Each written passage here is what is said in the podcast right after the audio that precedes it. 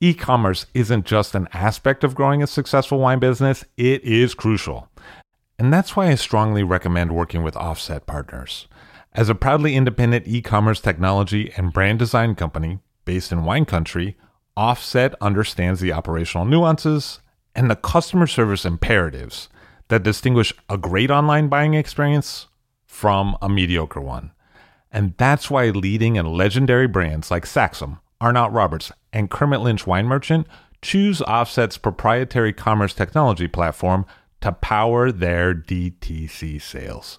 If you're an allocated winery or a high touch merchant that values an elegant, effective commerce solution for both you, your customers, and your team, reach out to the smart team at offsetpartners.com. That's O F F S E T, partners with an S.com to craft a better direct to consumer experience.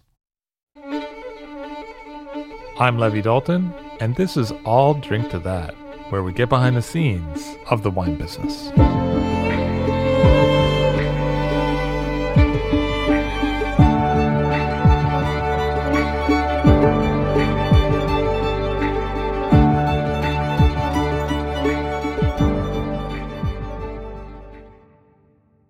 So I'm here today with Mannie Berk. Mannie Berk is uh, the proprietor of Rare Wine Company, uh, the importer and also retailer uh, based in California. Hi, Mannie. Nice to see you. Hi, Levi.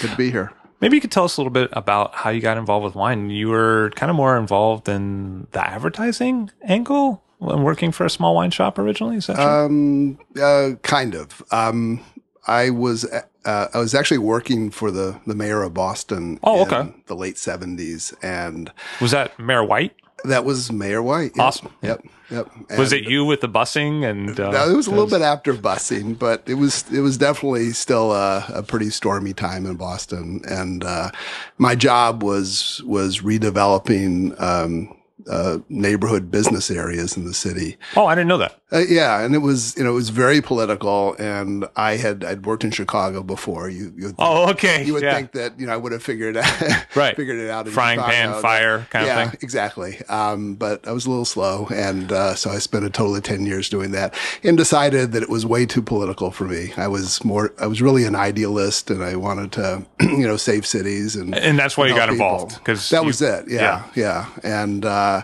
just decided that it that it wasn't my thing. And so, um, about 1980, I decided that I wanted a, a career change and thought about the things that I could do that I really enjoyed, and and um, wine popped up to the to the surface.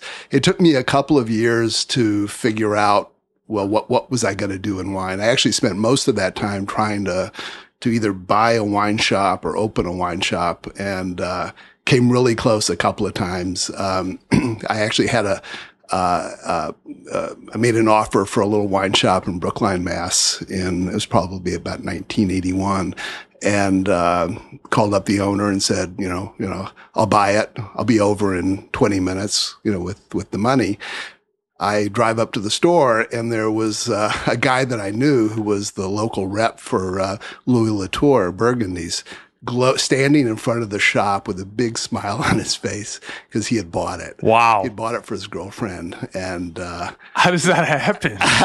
I don't know. I don't know. I wasn't too happy about it, so it was you know sort of uh, ba- back to the drawing board at that point. Boy, that's like a DI order or something. It really it's like is. get it in Uh, now. The some- closeout. Definitely you know? some insider information. Yeah, exactly. but I mean, the, the amazing thing was it really was about 20 minutes uh, between I made the phone call and the if only you'd found a parking fine. place a little closer I to the so. shop. Or if I hadn't lived in Dorchester and Right, right, yeah. You know, wow, you lived in Dorchester in the eighties. Oh, yeah, You know, one time I went to Dorchester and Well, I had got out. there was a, a, a gang of small youths like following me and, yeah, and yelling yeah. at me. It was like that. Yeah, yeah. I mean, my neighbor. Um, I was in a in a neighborhood that was. It was actually the sort of the political neighborhood of of uh, of Dorchester, and because there were there were residency laws at that time. If you worked for the city, you had to live in the city. Oh, okay. And so there was this, this wonderful neighborhood called Ashmont Hill, and basically everybody there was either had a job a, a job with the city or a job with the state. Oh, okay. And uh, it was a really neat neighborhood. And then on the fringes of it, you know, were people who were not political and you know who just were that their families have been in Dorchester for for generations. And uh, it was fun. It was an interesting interesting time. It was, it was- I can only imagine. Yeah, yeah. Because you still see those fault lines in, in Massachusetts, I think, Yeah, oh yeah, you know, along ethnic lines. Yeah, yeah, absolutely. Um, so the the Brookline deal fell through. Um, I actually put a deposit down on a piece of real estate on the waterfront in Portland, Maine, Oh, okay. uh, to do a wine shop, to do you know a new wine shop there. Um, but unfortunately, the building it was an old building on the waterfront that was owned by the, the state of Maine, and you know sort of you know talk about being back in the in the fire. Um, you know, waiting for the state of Maine to you know to actually move on the on the on the whole project Sure. because it was I just had one space. It was all this other space that had to be had to be dealt with. Did that finally come through like last week? Uh, yeah, The maybe. paperwork? I- I- yeah. they haven't let me know about it. Yeah, right. anyways, I got tired of waiting. I got tired of working for the city. And actually, the the the uh, the the turning point was um, was in November of just November of of eighty two. Um, doing standing at the polls uh, when it was uh, Dukakis was was running for you know for president Sure, that's right. and uh, standing there, you know, handing out leaflets. And uh, I just decided, you know, that morning that you know I I was done. You Mhm. know, I was, you know, I, I couldn't, you know, it was, it was taking too long. I had to do something. So the next morning, I walked in and uh, gave my notice and stayed for, I guess, another month to to wrap things up. And um, in the meantime, had to had to do something, had to find something, and so there was a it was a very good um, wine shop in Harvard Square called uh, Cave Atlantique, Okay. which had um, recently um, expanded, and they they had a, a shop in West in Chestnut Hill Mall and one in uh, on very very posh one in uh, downtown Boston on on Boylston Street. Okay. So I got a job for six bucks an hour as a quote unquote wine consultant. And I, I, I, at that point, even though I was just, I was an amateur, I was a real amateur. I really loved wine. I was pretty knowledgeable. So I was able to, to do that, you know, very easily. The problem is that, that a month after I, I went to work for them, they declared bankruptcy. Oh, So uh, I was, you know, back in the back in the fire Yeah. at least back on the street. Um, I went to Newport, Rhode Island, and got a, a job working for uh, the the best local wine shop there. It was a couple of, of brothers who, when I was looking around New England for a, a place to have a, a wine shop, uh, and I went to New, to uh, Newport. I thought that would be a very promising market. I went into the into the shop, and uh, I was so impressed by these guys uh, that I just decided I wasn't, you know, it just wasn't a big enough market for the both of us. So I went away. But you know, Oh, wow. I, I had remembered them, and so you know, when I was available again, I called them up and said, you know, would you just have me come to work for you? They said, absolutely. You know, the next day I was I was down there working. Uh, and it was a great thing for me because it was they were very they were very passionate and good businessmen, but they didn't have a, a huge amount of wine knowledge, and so. Um, you know, and I was kind of already kind of a wine geek, and so they basically turned over all of their advertising, their tastings. Uh, they you know had me train the local you know the, the, the wait staff in restaurants in New, Newport. It's really a fun job, and that, it was actually the summer of the last uh, uh, America's Cup, the one the first one that we lost got it. uh, in uh, that was in uh, in '83. 83. Um, so I was there for that summer. I, I think I saw that on television yeah. as a kid. Yeah, um, it was a big deal because we'd never lost it. You know, that was the first time. I guess I was a I was a jinx. Well, it sounds like you did such great work for Dukakis. Exactly. I can't imagine how that could. I did tell him not to wear be. the, not to wear the helmet. And Right. Yeah. Yeah. I was trying to make the tank joke, but Yeah, it just yeah, wasn't coming. Yeah, yeah, it was tanking. Um, it was. I just stayed there for a few months, and then I uh, I decided I was really good at writing about wine because I'd done a lot of writing in government, and uh, so I I decided to start a, a business doing basically doing wine newsletters and, and ads Oh, okay. and stuff.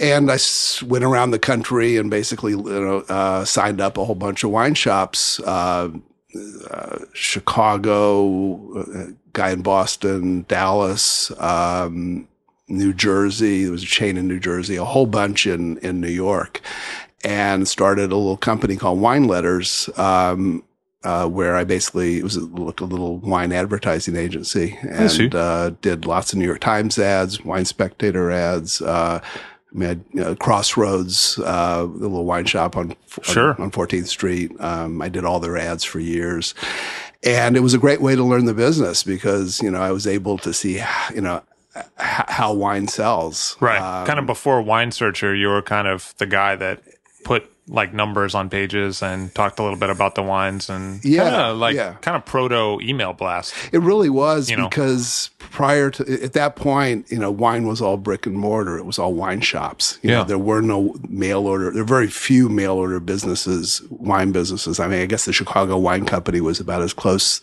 to one as you would find. Um, but basically, you know, wine was was sold in a store. You went, you know, either called them up on the phone or you went down there. And so, um, and there was a fair amount of, of print advertising that was done, especially in, in New York. And uh, so, but I, I got I got to learn how. I mean, what what can you reasonably expect to sell? You know, from a from an ad, for example, or a newsletter. And, I see. You know, and and I was able to you know to test my prose and see you know what what what sorts of words, what sorts of ideas um, compel people. And so it was a, it was a fantastic education. I did it for a few years. Um, to- actually, the year the next year, um, a friend of mine and I got a uh, a, a book contract with Simon and Schuster Oh. to do a book on old wine, which was was always my always was and still is my my you know my greatest greatest passion. That's your that's your thing. yeah. it really is my thing. Um, As I've been lucky to find out Yeah. several, several times. yeah, yeah. They're, uh, you know, it's it's a different. Ex- old, wine is a different experience from young wine, and you know, and, and I find that as I'm looking at young wine, I'm looking for characteristics that I get out of old wine. I mean, it's sort of that's the way my my brain works. Uh, but we got this contract and um, to write this book, and I was spending a lot of time traveling in Europe, uh, doing amazing tastings. I mean, you talk about how things have changed, and you know the experiences you could have then that you couldn't have now. Um, on one particular trip, um, I just spent a week in Champagne and had these visits at visits at Krug, Clicquot, uh, Pommery, uh, who actually used to in the 50s and 40s made a, made amazing champagne. Uh, Pol Roger, Bollinger. And uh, at each place, they basically rolled out the carpet and put together these uh, unbelievable vertical tastings. I mean, for example, at Krug, uh, they opened up, and this is all Krug collection, so Yeah. you can imagine, you know, what the stuff would be worth now. Now, then right. it didn't have, have have nearly as much value. 1928, 1949, 1959, 1969. Um, this is for you know you know a young guy who's you know got a book contract, but no nobody's ever heard of. Sure. Uh, Pol Roger it was 1914 uh, was the oldest, and that was a really special wine because. Um, during the 1914 harvest, the Germans were shelling um, uh, around Ra- Reims. And- I didn't the- realize that. Yeah, and uh, a lot of a lot of the the people, a lot of the harvesters were were killed during the harvest, and the, it was always said that the blood of France runs in the 1914 vintage, and so being able to taste, um, you know, an absolutely amazing bottle of 1914 Pol Roger there. Um, it was just such an emotional experience. I mean, to this day, it's the greatest wine experience I've ever had. Um, and we also had 1921 and 1928, and that was how it that was how it went. And you know, it, it did similar things in Barolo and in Burgundy and in Bordeaux. It was just it was wonderful. Um, part of my interest in wine is also cultural, Sure. historical. I mean, I'm interested in um, wine is not just a beverage; it's a it's really a, a manifestation of of the people, the times, the geology, the you know the weather, all the things that that that conspire to make a, wine what it is. Um, and uh, so I, I was also doing a lot of, of of sort of cultural research. I was I spent a lot of time in Belgium learning about the this amazing um, uh, culture of of wine connoisseurship, which really predated the rest of the world by a few decades. Um, and I would say, uh, you know, say up to the 1950s, really only the British knew as much about fine wine as the Belgians did. Is that because they're kind of an intersection to several different wine producing countries? You know, um, I think it's, it's, it's probably that. I mean, there's so close so close to France and so close to, to Germany. Also, I mean, it's you know it's it's it, the, the, they've been very serious about cuisine for a, for a long For a time. long time. Um, something else which is really I think is, is part of it. Um, and, and, and certainly the you know having access to the the wine regions is really important. But another thing that's really that's, that's, critical is that they had a direct pipeline to Pomerol in Saint Emilion, which the rest of the world didn't have. I see. And so the reason why you hear about about um, you know 47, 49 Petrus uh, and 47 Cheval Blanc w- that are bottled in Belgium, you know, like Va- Van der Right. Molen, for example, Yeah. um, is that they that mo- that a very large part of the production of Pomerol, uh, and to a somewhat lesser extent Saint Emilion, was going straight to Belgium in barrel and being bottled there. I see. And so they they had you know direct access, just the same way that the British had their pipeline to the Medoc. Um, Sure. The Belgians had a you know had a direct pipeline to uh, uh, to, to to to the right bank, and. Um, and they have this, you know, this wonderful history of of of not only uh, Belgian bottled Bordeaux, but also Burgundy. And even when I was there in the late 80s doing my research, they were still buying bo- Burgundy in barrel and having it bottled there. Uh, it was really very extraordinary. But part of my research was also um, looking at, at at consumption and, and consumerism. Um, and I spent a fair amount of time in London, which is another, it was a, another advanced wine culture. Sure. Uh, Especially for old wine. for, a- You absolutely. know, still today, I think even, you know, Yeah, although were- I think less so than, Less so. than then. I mean, I think that the the the new generation of British wine lovers uh, has kind of lost that. wants more of a discount than they want like something old. Yeah, well, I think they want discounts. I think they, you know, there's a lot of speculation in wine. Sure. Um, I think their tastes have, have changed a lot. I, I, I think the British are very much like the rest of the world at this point, and whereas 30 years ago it was very much a different a different wine scene.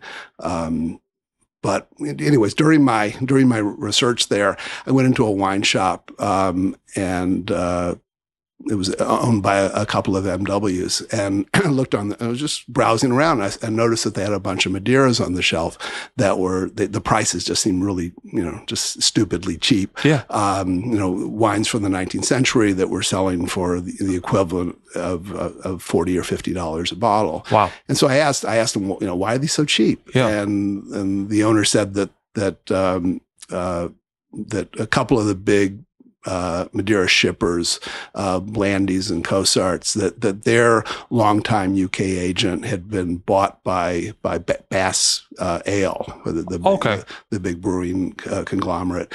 And uh, because the Madeira market was dead, uh, and they had all these old stocks, they were basically unloading them uh, at really cheap prices. So even though I had, you know, I was, I hadn't really planned to become a wine merchant or a wine Sure. importer.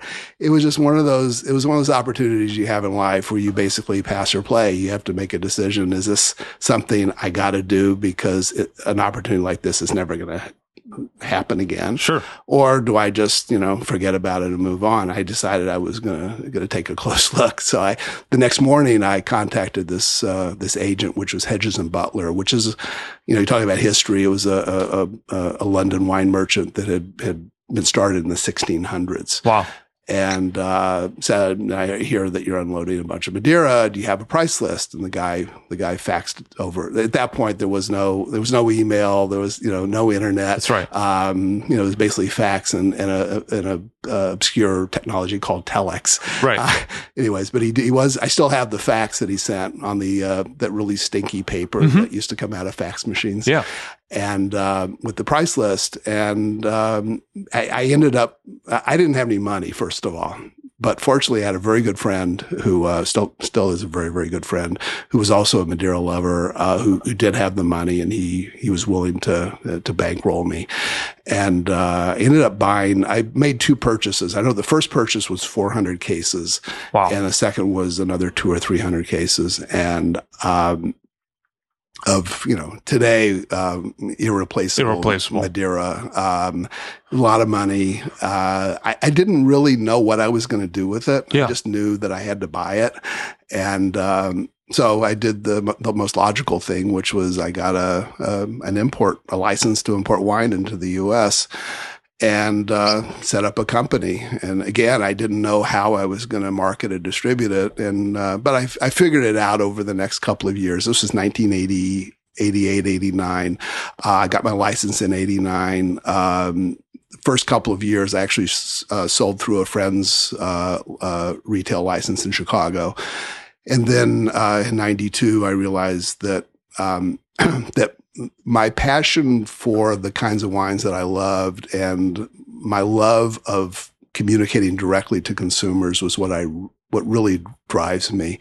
And so I decided I wanted to have my own retail business, wanted to have my own newsletters and, and things like that and I wanted to specialize in you know the kinds of wines that I love. Um, and so that was '92, and uh, I had to figure out where could I do that. And the, then, as now, the you know the wine laws in the U.S. are kind of a minefield. Sure. Um, there are very few places where you can sort of follow your heart and your passion. I mean, you're so regulated and so restricted in what you could do. The only, there was only one state where you could do it, and that was California, where you can both import and retail and also be a wholesaler. And you can do you can do whatever you want. And and very and, and, a really important part of that is that not only can you import, but you can import any wine.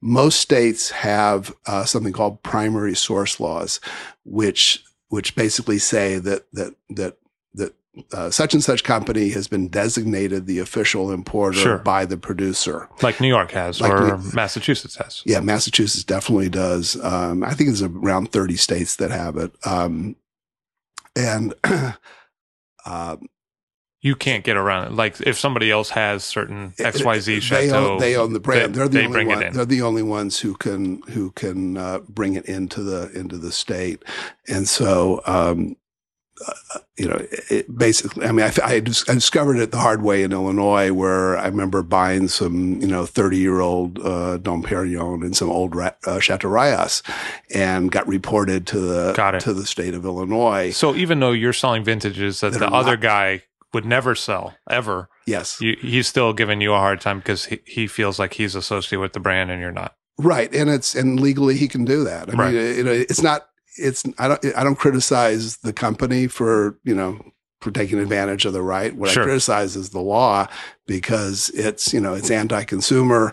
Um, it you know as you, as you as you noticed, I mean it, it doesn't didn't matter whether they had that particular vintage. Right. Um, it's any vintage of of these particular wines. And the uh, long story short of that is that the people in Chicago are not drinking those vintages essentially because they're not they're not drinking the older stuff. Yeah, nobody and, else and, is making and you actually look at Illinois, and and you know, and it's a market which is is dominated by one big retail chain. I see. Um, uh, there's there are not a lot of small independent uh, wine shops. Um, you know, it doesn't have the thriving market that New York and New York California has. has. I mean, we had a situation in in California, I'd say about eight years ago, where a primary source law uh, was proposed. It was it was submitted in, into the legislature. Um, it was the second time it had happened. It happened once before, about 20, 25 years earlier. And, um, you know, we basically had to mobilize all the, you know, both consumers and retailers and, and, you know, and small importers to stop it. And we were able, were, were able to stop it. Otherwise, you know, you'd see the, the California market, um, you know, becoming a lot less interesting. Uh, as far as New York, I, it's my understanding, I mean, it, there may be some sort of a prohibition on the books, but basically there's a workaround which, mm-hmm. which allows, you know, a f- relatively open market I see. in New York. Um, you know, I don't, don't do business here, so I don't don't really know. But um, you know, that's my that's my impression. That, that's the impression. Yeah. So it seems to me like you started to really get behind uh, in a real um, putting your wallet uh, where your love was. Um, old wine and certain old wines that weren't so popular right at the moment that they were becoming less and less popular because of the rise of um, consumer publications that were advocating younger wines, mm-hmm. uh, more fruit forward wines, less tannic wines, less of the the aged wines that you mm-hmm. may have liked, and that you also sort of did it in California, which was a place uh, where that was really happening a lot during the rise of California Cabernet Yeah. in, in a big way. Um, do you find yourself kind of naturally drawn towards fighting the good fight in a sense, or does that just not even come up?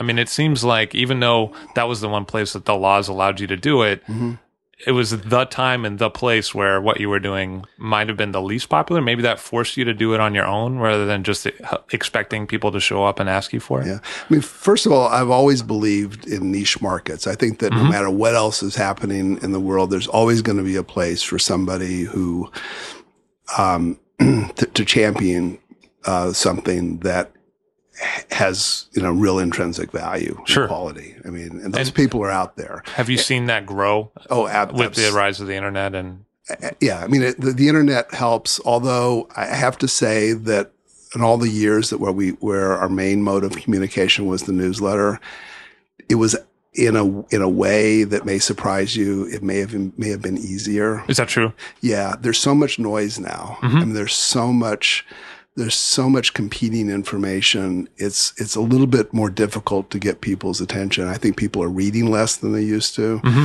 Um, I find your newsletters very thorough. well, thank you. Like, And- you know, there's certain information about, say, a Barolo producer that's actually really hard to find just in general because there's not so many books on a topic. I mean, there's a couple, but not that go into the level of depth often that your newsletters do on the Yeah. producers that you carry. Yeah, well, thank you. Um, I mean, we, you know, we feel feel it's part of, of our job to, to, you know, to educate. I mean, it's to it's to educate and, and to create passion and interest and get people to try certain kinds of wines. But um, it's uh, you know, it's it's actually becoming harder harder to do. Um, and you know, I mean, the, first of all, the wine business, even though we're in California, you know, the wine business, the fine wine business is a is a national, National. If, if not a global And market you can ship to somewhere. at this point. Yeah. You know, I mean, you know, customer, you know, serious collectors are buying, and not, you know, not only buying in the U.S., many of them are buying buying in Europe. Mm-hmm. Um, and it's rare to find a collector who is satisfied just dealing with one merchant. So there's, you know, there's a, a lot of competition. So th- there is a there's a large pool of potential customers. You know, the the challenge is is re- is is reaching them. So the internet is good in terms of of um, you know it, there there are, there are other ways of getting getting your message out. Problem is reaching people, and um, you know, 20 years ago it was just easier. I mean, you know, there weren't that many voices out there uh, when I when I got started. Well, be that as it may, it seems like things that you have um, really gotten behind, like Madeira, Mm-hmm. you've uh, maybe because of you, you know, there's been a market that's developed around them that maybe wasn't there, at least not in America, at least not since the 1950s. Mm-hmm. You know, where I mean, obviously Madeira and United States have a a strong relationship Mm-hmm. in colonial days, but um, wasn't so popular mid 20th century. And I feel like um, it's something that a lot of restaurants now offer. Mm-hmm. Um, you know, uh, not you're not assured to see it, but it's very much more common than it was uh, when I first started my career. And I feel like that may be uh, partly in thanks to you. And I've also seen traditional Barolo um, become much more popular uh, than it was, uh, you know, maybe in the early 90s or mid 90s. And I, I think that you might have something to do with that as well. So it seems like some some markets have changed a little bit, maybe because of your influence or what you were offering, or because you were willing to explain it. Um, I hope we, you know, I hope we contributed to it. I mean, I, the, the, I- can tell you the, the areas that the, the kinds of wines that have always meant a lot to me personally and, and to our company. Uh, you mentioned Madeira and traditional Barolo, um, basically tradi- traditionally made wine of, of all kinds.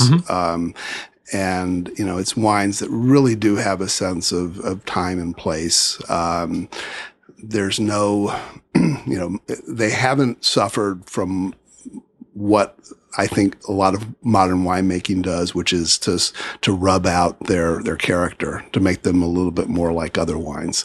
I like wines that you know, you know, whether they're flawed or not, whether they you know that they're they're things that you know you may may consider imperfections. At least they have character and they have a certain nobility as a as a result. And so you know, not just traditional Barolo, um, uh, you know, traditional California Cabernet is something that Sure. you know that that we that we work on.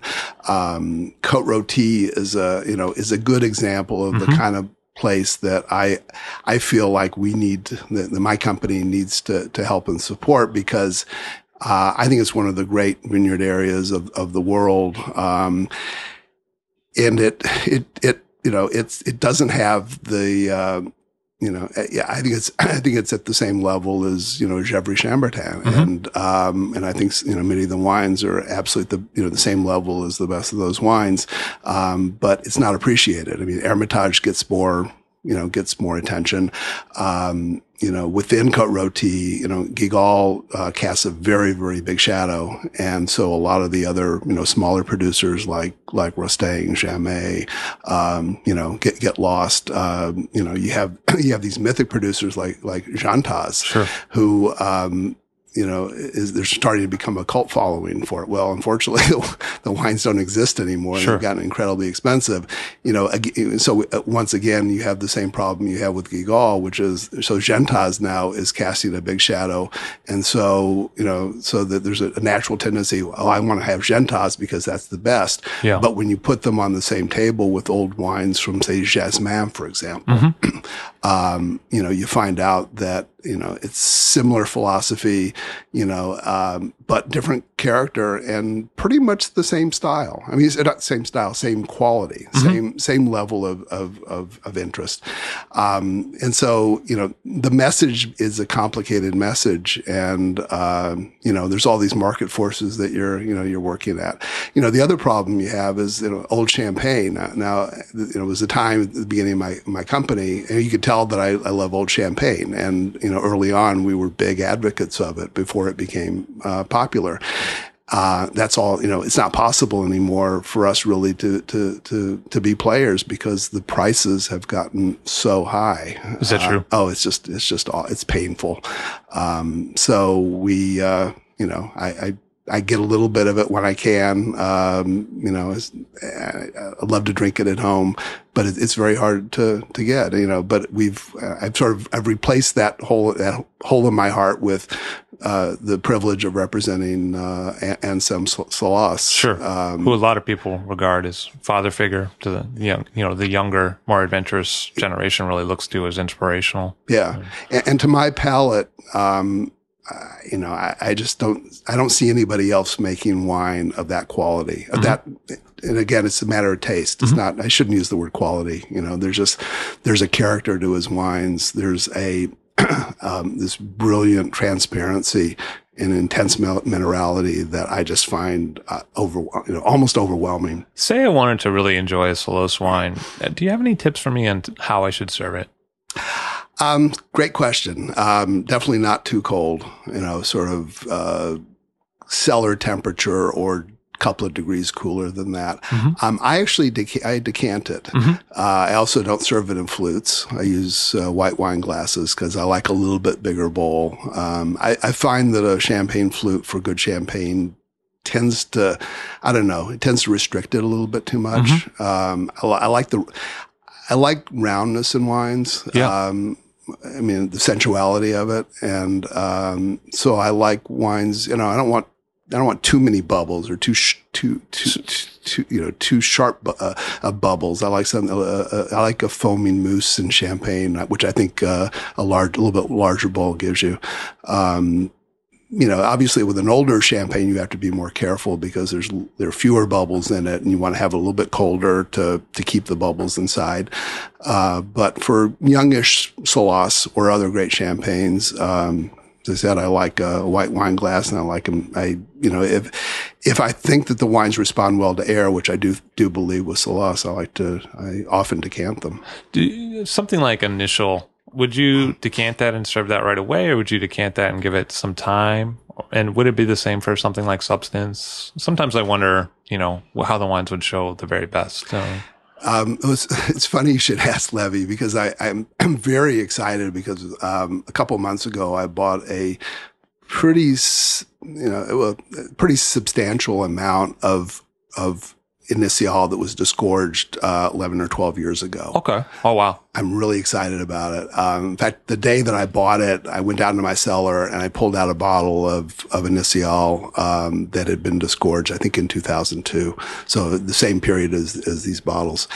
And uh, had, had it last night. And it was really one of the best wine experiences I've had in years. It was whatever I was absolutely doing last night clearly didn't measure up to that uh, to that evening because that sounds great. Yeah, yeah. And no, I mean, you know, it, it goes back to there's a certain you can't replace maturity in wine. You know, I, you know, uh, breathing. There's there, there's a purpose for letting wines breathe, and usually, in my opinion, it's not so much to make a, a, a young wine taste like an old wine. Um, I usually find that breathing is more helpful for older wines to let them open up after being in bottle for a long, for a long time. Is that something you find with Barolo as well, older Barolo? Absolutely, yeah. Because I, I think a lot of people uh, get hesitant. Sometimes I know I've had some hesitations, but um, I've, I've seen you decant uh, older Barolo to good effect. Is that something you're a believer in?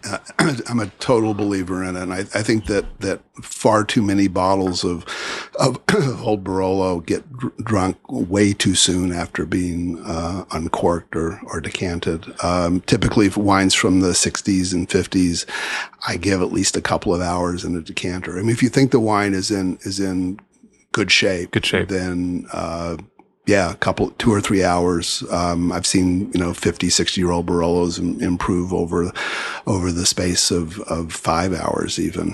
Um, and the other thing that's, that's interesting, the other thing to, to watch for is when you first open an old Barolo and decant it, um, you sometimes will see that the color is kind of brown Uh huh. and the nose is unpleasant, um, you know, sort of oxidized, and you just, you know, you instinctively say, Give up. Yeah, this Yeah, wine's like, dead. This oh. wine's dead. And, you know, and I do the same thing. Yeah. However, I've got the experience to know don't give up. Finish. Well, that's a really valuable thing to say to someone who's opening up a thousand dollar bottle and might Well, at that point, think yeah, not that maybe this isn't very good. Yeah. And maybe what you're saying is just give it a little time because it could really come yeah, around and it, ha- you. it happens a lot. Um, I mean, not only do, not only does the nose uh, clear up, um, and, and these oxi- oxidative notes get replaced with you know with wonderful smells of mature Barolo, but the color also is restored uh, by air, and it goes from being kind of brownish to being you know to being a, a, healthy red. You see it a lot. I mean, it doesn't happen with every bottle. Some bottles are dead. I mean, they're just they're not coming back. But there are a surprisingly large number of, of old Barolos where, where, where you'll see that. Um, I, I'm I have a theory about air with wine, and um, as I said, I, I think breathing is is more important for for older wines than for younger wines. Um, but the wines that really respond to it the, the the the best seem to be wines that were that were made in an old fashioned way, where they were subjected to a fair amount of oxygen during their winemaking. I or see. during their during their So not reductive, not like in a stainless steel Exactly. container, but maybe in cement or an old wood, uh, where there was maybe an open top or it wasn't topped up immediately. And they spent a long, you know, it may have also spent a long time in barrel. I mean, Barolo is a perfect example. I mean, some of those wines spent six or eight years. I mean, Monfortino, Sure. Giacomo Conterno Monfortino still spends uh, up to eight years in, in barrel. Uh, and so I find that, that wines that have been subjected to a lot of oxygen during their, that they're making and, and that the élevage, the, you know, their, their early years, once they go into bottle, once they leave oxidation and go into a, as you said, a reductive environment, a bottle where there isn't a lot of oxygen to go, go, go around, that, you know, that once it comes out of the bottle, it needs to readjust to air and needs to absorb air, which is actually, you know, is, is life giving, uh, for them at that point. And, um, you know, Madeira is the ultimate example of that. Um, you know, if you if, if you have a Madeira that has spent, you know, uh, 60 years in bottle, um, I would, I would, uh, suggest decanting it, uh, leaving it in a decanter for several days. maybe even up to a week. Sure. Um, you can kind of tell. I mean, if it, if it smells good when you've decanted it, it it it's not. It may not be so necessary. Maybe a few hours will be okay, or a couple days. I really have found that nothing fills the room with aroma like old Madeira. Yeah, no, like it's a great smell. amazingly can and just waft over everything. It's it's incredible. In terms of aromas. I don't know of any more powerful aromas in any of wine. Yeah, no, it's it's it's an amazing wine, and uh, but if it's been in bottle for a long time, it can take a few days. Um, sometimes it, I, have had plenty of Madeiras that were in bottle for over over hundred years, um, sure. know, even 150 years, where I left it left the wine in a decanter for a couple of weeks. Um, in fact, I've even one of the, the traditional ways of restoring a very, very old Madeira that's been in bottle is to decant it into either a, a, decanter or into a large bottle called a demijohn mm-hmm. and leave it there for a few months. Mm-hmm. And uh, you'll find wines that have, have that initially seem to be just completely shot. Um, totally restored. I mean, we had a, a, a big Terrantez tasting as a, a rare variety mm-hmm. yeah. um, in New York uh, a couple months ago. Yeah. And uh, one of the wines um, I had opened the bottle a year earlier. It, was clearly not in great shape because I knew the wine well. Um, it had been, but but the wine had been in bottle for a long time, um, and it was put into a, a Demijohn, one of these big bottles. And it was left there for six months, and then it was rebottled for this tasting, and it was absolutely spectacular. Wow. So, I mean, clearly uh, wine made in a traditional fashion uh, has amazing resilience, uh, as we've talked about. But um, how about market resilience? Are we going to see traditional style Barolo get really expensive? Sometimes I feel like there really only seems to be a handful of practitioners left. Um, seems to be increasing interest. I wonder if it's going to go the, the way of old champagne and sort of skyrocket in price. And it's are, are certain producers already there, or where's the where's the ceiling on that? What do you think is going to happen with that category? Um, it's a great question and, and definitely, uh, you know, something to be concerned about. I mean, we're, we are, are already seeing, you know, even, you know, even just, you know, it doesn't have to be the tip, the top, top producers, you know, some in the middle who, uh, whose prices have gone up, you know, 50 to 100% over the last, last five years. Um, you know, that demand does that. I mean, yeah. Oh, yeah. Definitely encourages. And you can't blame the producer who, you know, sees things fly out the door and people were paying, willing to pay more for it. But when you look at, okay, let's buy traditional style, as we might talk about it, uh, Burgundy, mm-hmm. there just seems to be so many more options yeah. uh, across Burgundy, although those are small producers who don't make a lot of wine. There seems to be a lot of practitioners who are still around using some of the old mm-hmm. techniques mm-hmm. or where, you know, the barrique doesn't seem uh, as uh, noticeable. Uh-huh. But then when it comes to traditional style Barolo, you know, once you you can run out of producers before you run out of fingers to count them on. It seems like, yeah, in terms of how many there really are, how many addresses you can go to. So, are we going to see now that the kind of pendulum has swung towards interest in those producers mm-hmm. rather than kind of more modern style producers? Are we going to see modern style producers drawing back?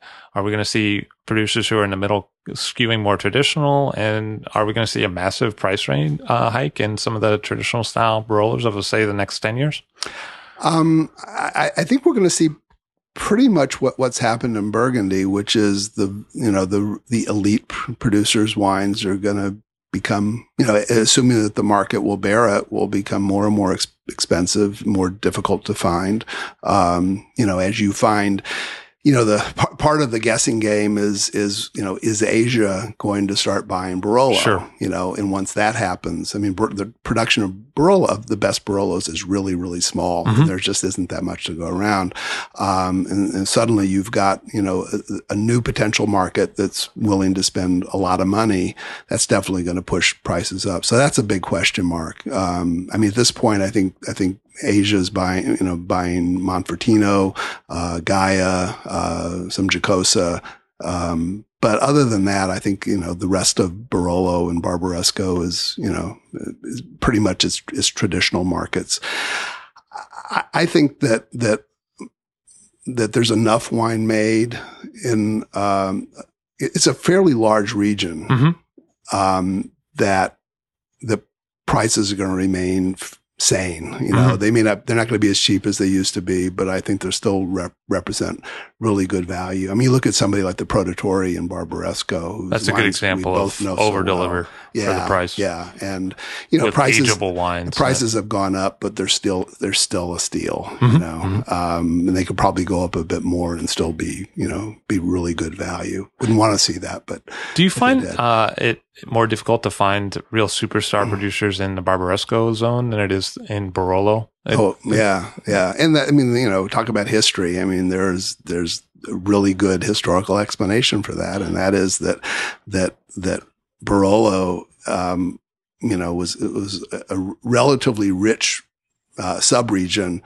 uh, compared to Barbaresco. I Barbaresco see. was always poor, mm-hmm. and mm-hmm. uh, and so everybody, you know, the, the, the whole idea of these dom- of domains, you know, making their own wine and selling it uh, until until Gaja you know, came along, um, really wasn't anybody doing it. I mean, Giacosa, Giacosa did it, but he didn't own his own vineyards.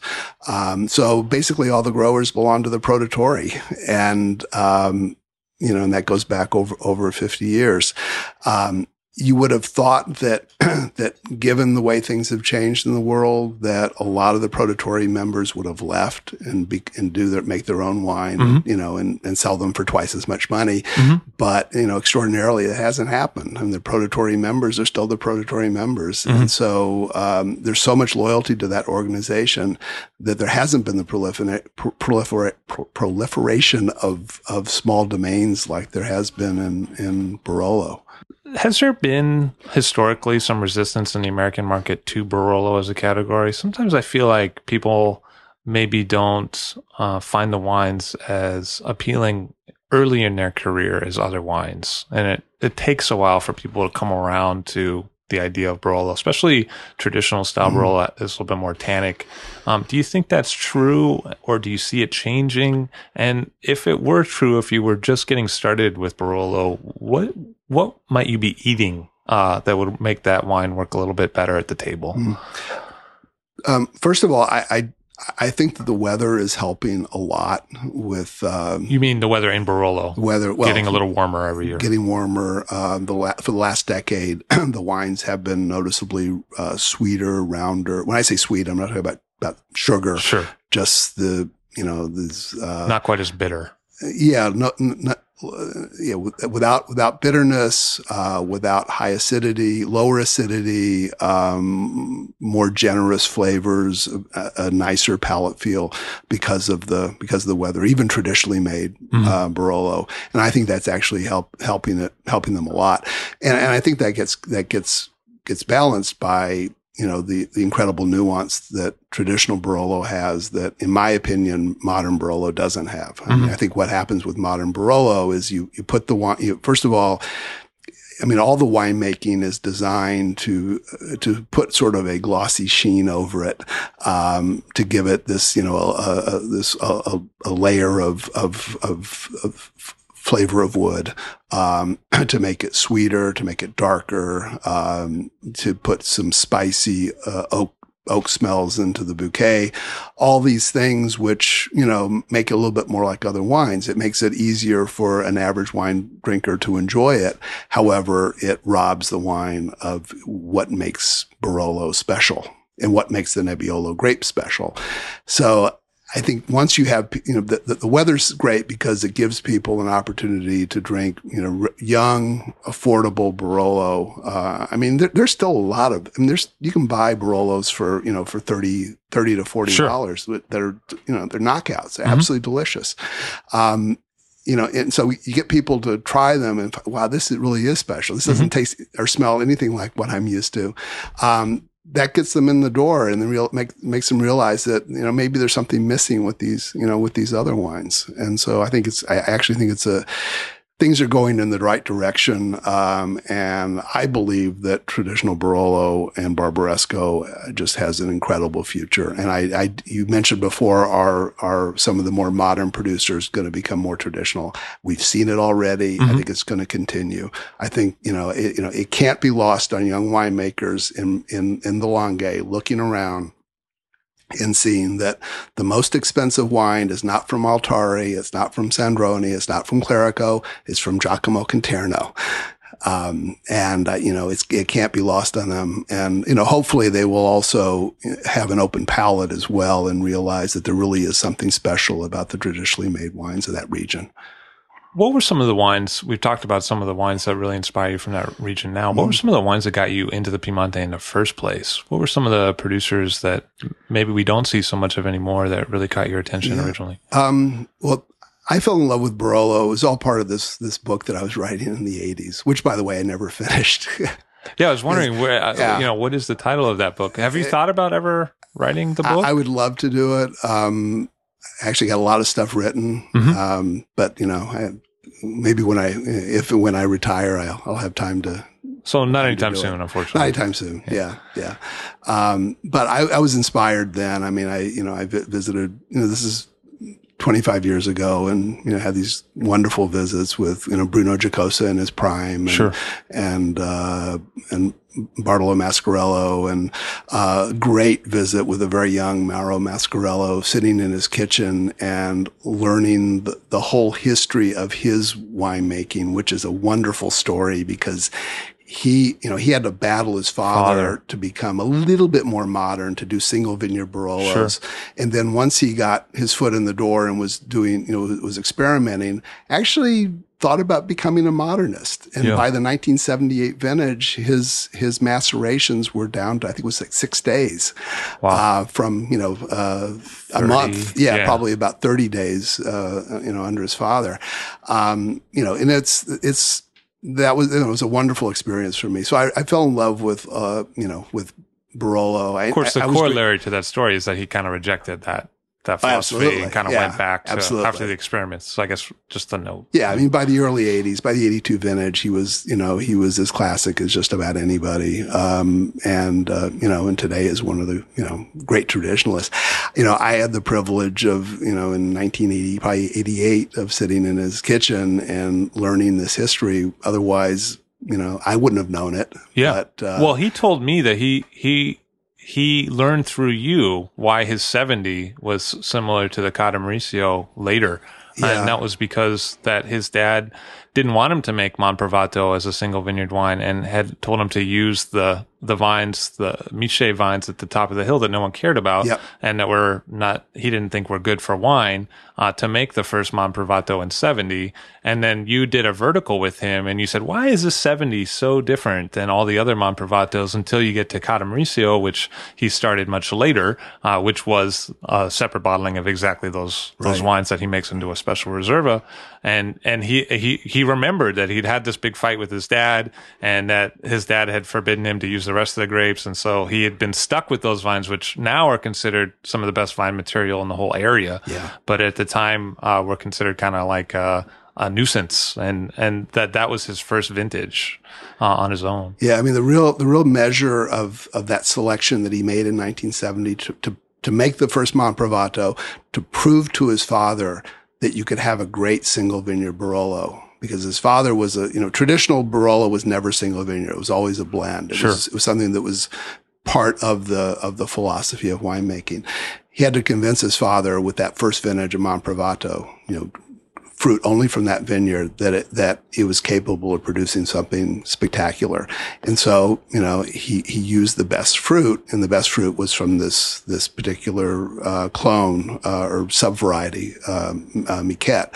And, um, and so, as you said, I mean, that then, you know, 30 years later, um, well, actually, it was about 25, 23 years later, led to uh, the creation of Ca d'Morissio, where he, um, you know, he used only, again, he, he, he replanted by Selección Massal those those Michet vines and uh, which we should note is one of the most expensive Barolo that you could find now. It is. It wasn't yeah. on release, but it's you know quite well regarded these yeah, days. Yeah, yeah. Um, um, but there was uh, another producer that had a big effect on you. I think uh, was Vallana sort of someone that oh yeah been yeah. interested in. Yeah, a friend of mine uh, in the late '60s uh, was buying Vallana in New York a lot, um, and he was the one who inter- introduced me to it. Um, you know, this was probably a, about 25 years ago, and I just fell in love with the wines and uh, I don't know. I don't know if you know the story that uh, of me going to to, to visit. What happened when you uh, when you made that visit? Well, uh, um, Vallana had been had been dead for um, you know I don't know probably 20 years, but his son-in-law was an Englishman who was married to his daughter, um, was, you know, was running the estate. And so I, I, had an appointment to go see him. And this is, I don't know, about uh, 10 or 15 years ago, uh, had, a, had an appointment to see him. But when I got to the hotel, um, there was an urgent message for me that, that it said Mr. Vallana, even though his name wasn't Vallana, that Mr. Vallana had died the day before he had, had a heart attack. Um, and so I never, I never visited. Um, however, I'm really happy to say that, that, um, his, the Englishman's daughter, uh, contacted us, uh, a couple of months ago and we are going to start representing Vallana. oh, I didn't know that. Cali- yeah, no, it's. Oh, in California. In California. Yeah. Cause of course in New York it's brought in by Skurnik. Yeah, yeah, yeah, So we're going to be represented in California. So it's you know it, it it's it's all coming it's full, full circle. full circle. I recently visited. It was kind of a stunning stunning visit. Um, yeah, I still haven't been the, there. Well, I'll show you some pictures sometimes. It, it's interesting because it's sort of you know not on the well trodden trail. It's you know it's a different area, and I think that they're it's kind of like as you say they're still uh, rolling out the red carpet because they just don't get that many visitors. No, yeah. And so you know you you sit with them and they open up the 55 and you you know have it with them and you can really see the chain of history in that winery. It, Yeah. it, it's also quite large. Um, yeah, it's like physical space. and the wine the wines uh, today's even then and, and today uh, as well, and the wines are very reasonably priced. Yeah, very much so. It's- Yeah. they're a great deal, and um, you know they they also have a Gattinara, uh, which is actually I guess I think that's their best cuvee right now. Right now, yeah, I visited that site. It's really beautiful. Is- Yeah, and some old vines, uh, uh, because that's part of the some of the issue uh, with some of the other areas like Boca where the, the vines aren't there right now. They're Mm-hmm. Yeah. replanting that kind of thing, yeah. but they also buy in fruit. It's an interesting time, like he said with uh, the collapse of Dessilani and Uh-huh. Fara, that uh, basically. You know, you can't give far away. Like in terms of the small growers, they're they're begging for someone to take the grapes Wow. um, because the major buyers no longer in the market. So, um, you know, this is a, a time for a future Mannie should- Berk or maybe buy- the should- Mannie Berk to go should- in there and, and buy a lot of Fara, um, which of course is a Nebbiolo wine that Yeah. doesn't have huge traction in the market, Yeah. but is traditional. And I used to love know, Dessilani, area. and I actually Yeah. didn't know that they they were out of business. Yeah, there was a there was a problem with um, some some mislabeled bottles in Mm-hmm. the European market that became a, sort of a, a problem for them. Yeah. and so that that buyer is not there, and there's all these small growers who have nowhere to go. Mm-hmm. Yeah. basically, and it's that kind of feast or famine model that we see sometimes in the traditional style areas, kind of like what happened with Madeira at one time, and Mm-hmm. Yeah. you know, th- there's just no, um, there's no one buying the grapes. Yeah. And, and people willing to give you the grapes for free if you're willing to go pick them and that kind of things. Mm-hmm. Things, um, it's, uh, you know, it's another time where, you know, we think of these areas in general, the, oh, the Piemonte is quite successful, but, you know, there are these pockets where the success hasn't hit everyone Yeah. and where there really are, you know, wines that kind of lay undiscovered or, or hidden for a time until Mm-hmm. someone comes back and, and rediscover them as, as you have many times. Uh, I mean, getting back to your question about the, you know, what, what's inspired me about traditional Barolo. Yeah. And, um, probably the biggest inspiration has been tasting. Um, which is you know not not a bad reason to be involved in, Yeah. with wine. I mean, if it's the basically, wine I- itself. I, I've always loved, I've always loved the stuff. I, I was like everybody else in the sense that I, I bought in a little bit too much, um, in, into the, the rhetoric that, that traditional Barolo was, you know, you know, there were some really good, really great producers like Conterno and Mascarello, but a lot of it was, you know, the wines were dirty and they were mm-hmm, flawed and, mm-hmm. you know, Which is definitely something you heard very recently. as Yeah, a matter of fact. yeah, and that was really that was the big argument behind the modernist movement. We, you know, we've got great potential here, but we've got to make, you know, we've got to make wines that, you know, that that befit Are the clean and- yeah, and befit the quality of of the fruit. And so, you know, and it's and they, you know, and so that was the justification for it. Um, you know, come to find out, having tasted, I mean, literally hundreds of old Barolos and Barbarescos from from producers, you know, uh, great and small, that there's a lot of great wine out there that was made in the in the 40s, 50s, 60s, and 70s, and the wines are surprisingly consistent, and they and they age well. They've held if they've been well cellared, uh, they're amazingly consistent, which is which is the reason I've been able to do so many tastings uh, over the years, um, less in New York than in San Francisco, of you know all these producers that that you know are, aren't that famous. Mm-hmm. Uh, you know, a producer like Franco Fiorina that I that right. I hadn't heard of probably five years ago. Um, you know, and I've now had a whole bunch of different vintages, and the wines are just absolutely they're they're beautiful. Or Giovannini Moresco and and Barbaresco, sure. which you were nice enough to share with me one time. Yeah, those are you know they're amazing wines. I mean, they're just you know Scarpa, which is now not there. It's the Sito Moresco from from, from Gaja. Gaja. Yeah, mm-hmm. yeah.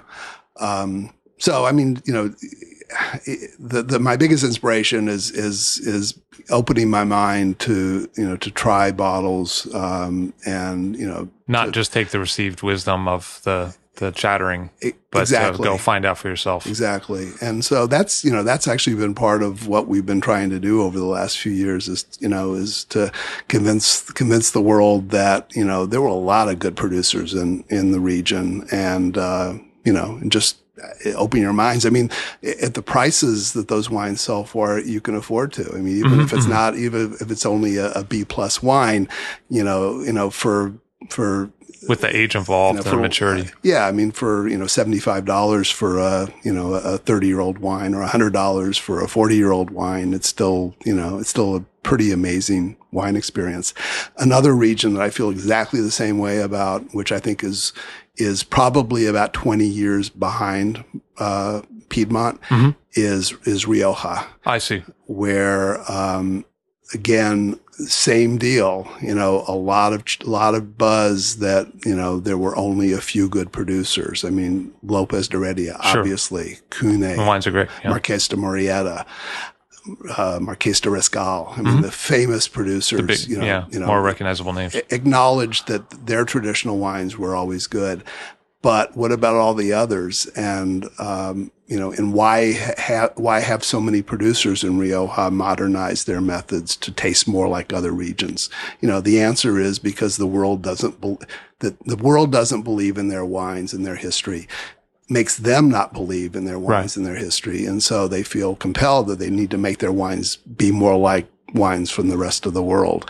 And, um, so, you know, my next, my next, um, uh, frontier, uh, and one that I think is going to be, you know, it's going to be, I, I, think, I think it's going to see a lot of activity, a lot of interest over the next, um, you know, decade will be Rioja because I think that the, the wines, the surviving old wines in that region, um, the prices of wines, not only old wines but young wines, are so are so low for mm-hmm. the quality that they have to be rediscovered. And uh, you know, and I think it's you know it's gonna it's gonna join the list of other traditional wines that people are starting to appreciate. Sometimes what I find is that when there's no current brand name, like for example with uh, Moresco, that yeah. we mentioned, where the winery no longer exists.